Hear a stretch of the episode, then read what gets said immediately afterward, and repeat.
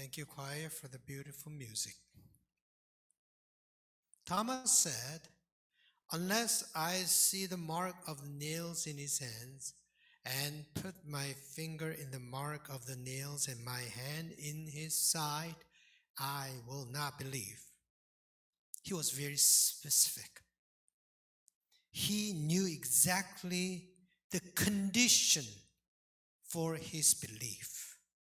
He demanded this condition to be met before he said, before he could say that he'll believe. Jesus appeared, appeared to the disciples when they gathered together behind the locked door after he was resurrected. Unfortunately, Thomas wasn't there. So the other disciples, hey, Thomas, we have seen the Lord. Jesus is risen. But that wasn't enough for Thomas. He needed to see Jesus with his own eyes. And he needed to feel his body, especially his nail marks, so that it's the same person.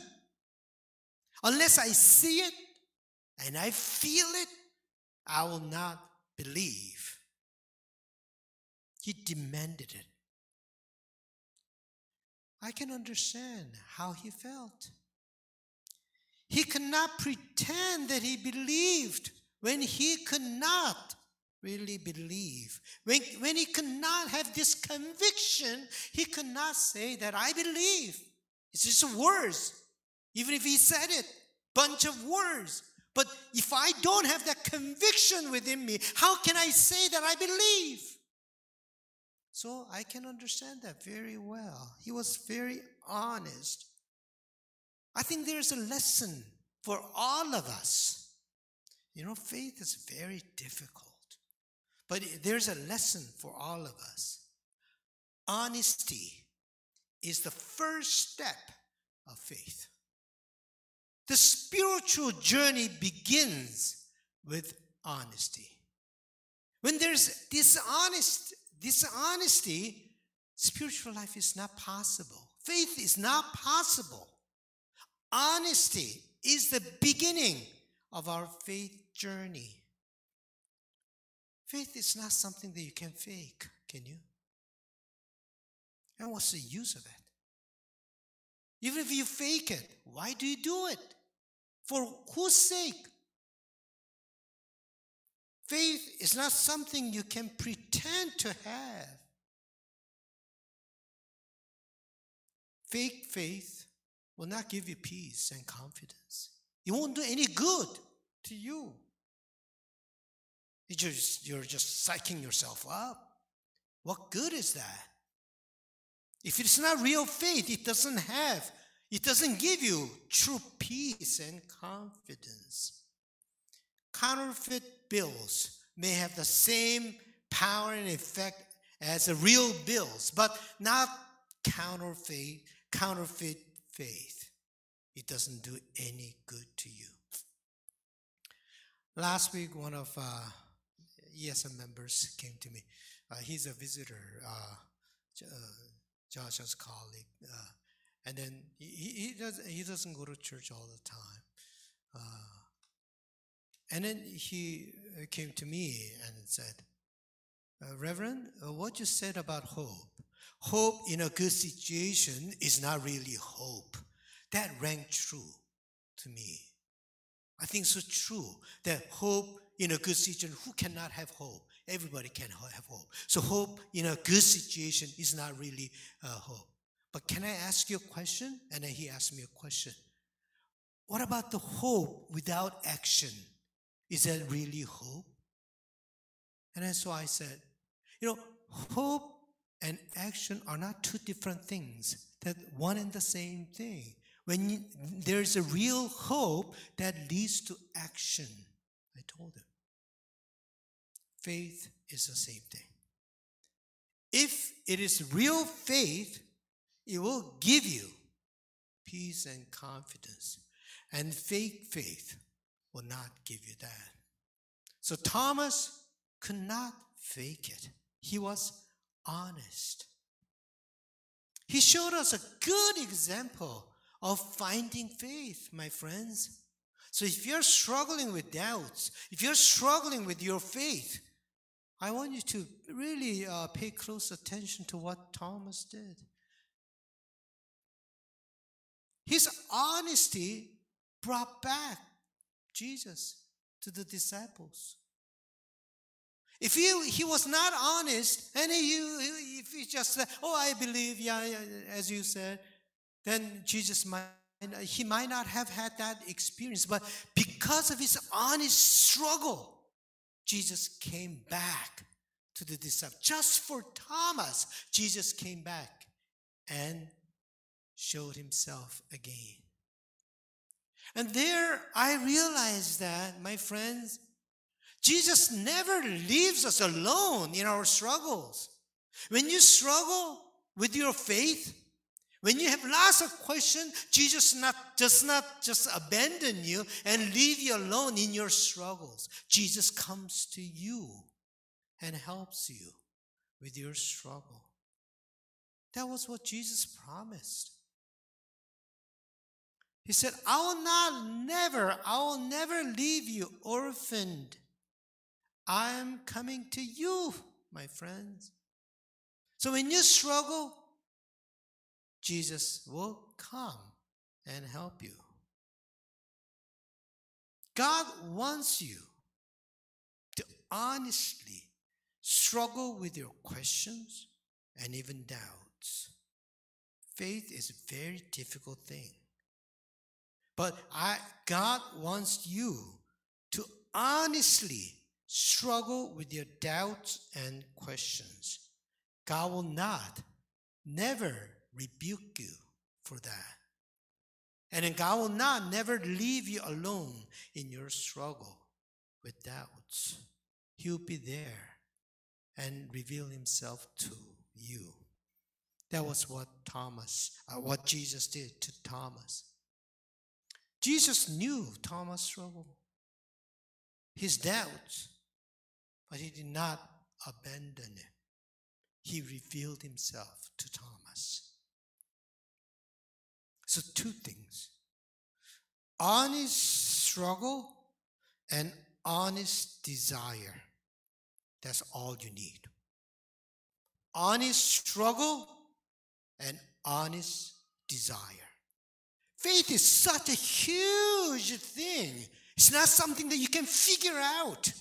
But the, the, the, the, the real step is honest struggle and honest desire.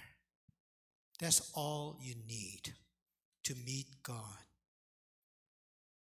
When Thomas met Jesus, what did Thomas do? Did he touch Jesus' nail mark? Did he put his hand in the side of Jesus uh, where the spear uh, kind of uh, wound uh, it was? Did he do that? I mean, Jesus invited, put your finger, put your hand in my side and see. Jesus invited him to do so, but Thomas didn't do that. He didn't have to do it.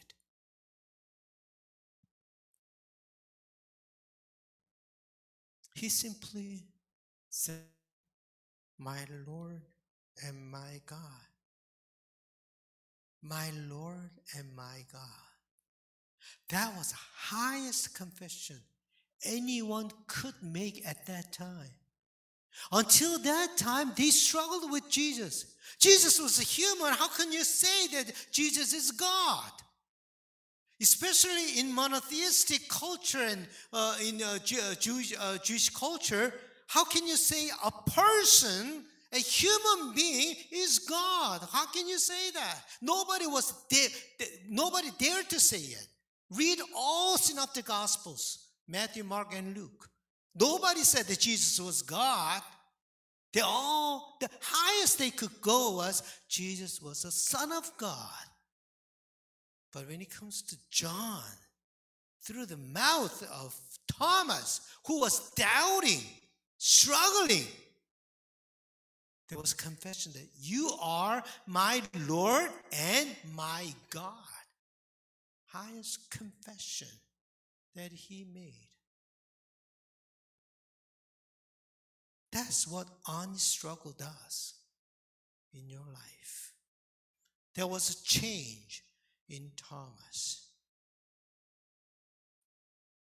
He thought, in the beginning, he thought that his faith was based on what he could see and what he could feel.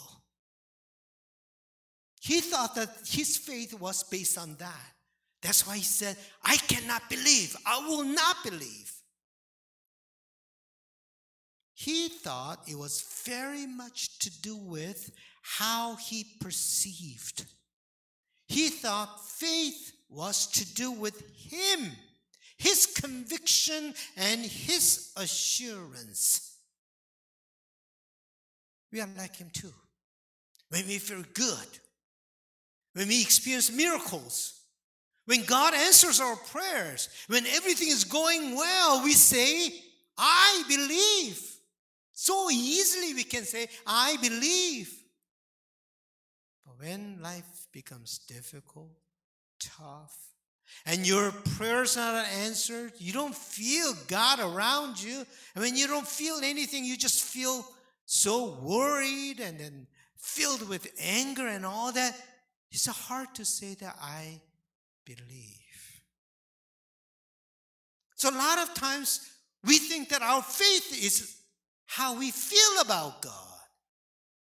How assured do we feel about God? When I was in university, I used to study at Roberts Library. Uh, it is a U of T library. And the 13th floor red section that was where I lived practically. Uh, so home, and that was my second home. And the 13th floor is the highest floor uh, in that library. And red section is facing uh, eastward, and you can see the whole campus of uh, U of T. Beautiful sight. I always went there to pray. Jesus went up to the mountain to pray. He said, That was my mountain.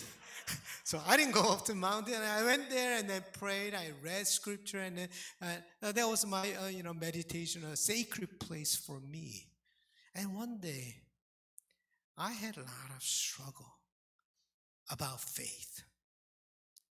Uh, I was really uh, very uh, devout even that time, but I struggled with faith. So I remember praying to God, God, can you do something? Uh, maybe give me some sign. I mean, you're almighty. Look at the cloud. Can you maybe shape something that either I love you, uh, or at least even if it's not I love you so obviously, but just a little bit of heart sign, heart, then if it looks like it, then I will believe. God never did. he did nothing. None of that. But even if he did it, showed me good heart sign, later I would have, uh, ah, you know, it was just coincidence. The wind just brought the cloud. I would have said that. That's not how faith comes about, my friends. That's not how faith comes about. When I was young, I depended on what I see, what I feel about faith. But that's not how faith comes about. In Jesus' time, a lot of people were looking for signs, miracles. So when they saw miracles of feeding 5,000 or, or healing the sick and then raising the dead, they were so mesmerized. They're uh, like a fanatics, they followed Jesus and they uh, sh- shouted out that I believe you. But as soon as suffering, uh, the difficulties come and suffering comes to Jesus, none of them was there. They are deserted him. They shouted out, I believe you. And yet, when they saw the suffering of Jesus, they all left. Where is the faith? Faith that made them shout out. Where is that faith? So Jesus said, knowing, knowing all that Jesus said, an evil and adulterous generation asks for a sign, but no sign will be given to it. No sign will be given to you. When they saw the sign, they felt good. And they felt that God was right there, and so they believed. But when they saw nothing, they felt empty, doubtful, and felt the absence of God, and so they didn't believe. If faith is based on you, then that is very shaky faith. You'll be up and down all the time. When you feel good, you say, yeah, I have faith. When you feel bad, you say, I don't have faith. If faith is, is it depends on you and you alone, and based on that, then that faith is very shaky faith. Faith is more than me. That's today's title. Faith is more than me. Faith is more than how we perceive, how we feel, and how firm we are. Look at Jesus on the cross. What did he feel? At the cross, he felt totally abandoned. That's how he felt. He felt the absence of God. He, he felt total silence of God. So he cried out, My God, my God, why have you forsaken me? That's what he cried out. My God, my God, why have you forsaken me? That's how he felt. He felt forsaken. But his faith was not based on how he felt. In the end, what was Jesus' very last word? Now is the time for the slide. Father, into your hands I commend my spirit. Wow. What a difference between Jesus and me. When we feel good, we say, I commend my spirit into your hands. But when we feel bad, we don't do that. But Jesus felt totally forsaken and abandoned, and yet he said, Father, I commend my spirit into your hand. This commend my spirit is pass over. I pass over my spirit into your hands. In other words, I leave my spirit into your hands. That is what faith is. Last Thursday, one of our KSM members uh, uh, treated us, the pastors. He's an all-time member. He has been uh, to church. I mean, he was the almost founder of Immigrant Society and then church he took us because, oh, pastors, you work so hard even during the COVID. So thank you. So my son wants to treat you. So he sent my, me money. So I want to treat you. So uh, he took us a very nice uh, steak restaurant and we had a good steak for, I don't know, maybe since how many years. While eating, he said, Reverend, when I was young, I used to say, I believe, so I did this, I did that, and then, so I believe was very important. So I lived with it, this I believe. But you know, when I, now, when I'm old, he's uh, close to uh, uh, 90, I think. Uh, uh, you know, now, what is important is I leave myself to God. I leave myself to my children. And pastors, I leave myself to you so that you can take care of my soul. That is what faith is. It's not about, I believe. It's about, I leave myself in your. Sometimes I struggle. Sometimes life is difficult. Sometimes I feel like I have no faith at all. But I live my life in your hands.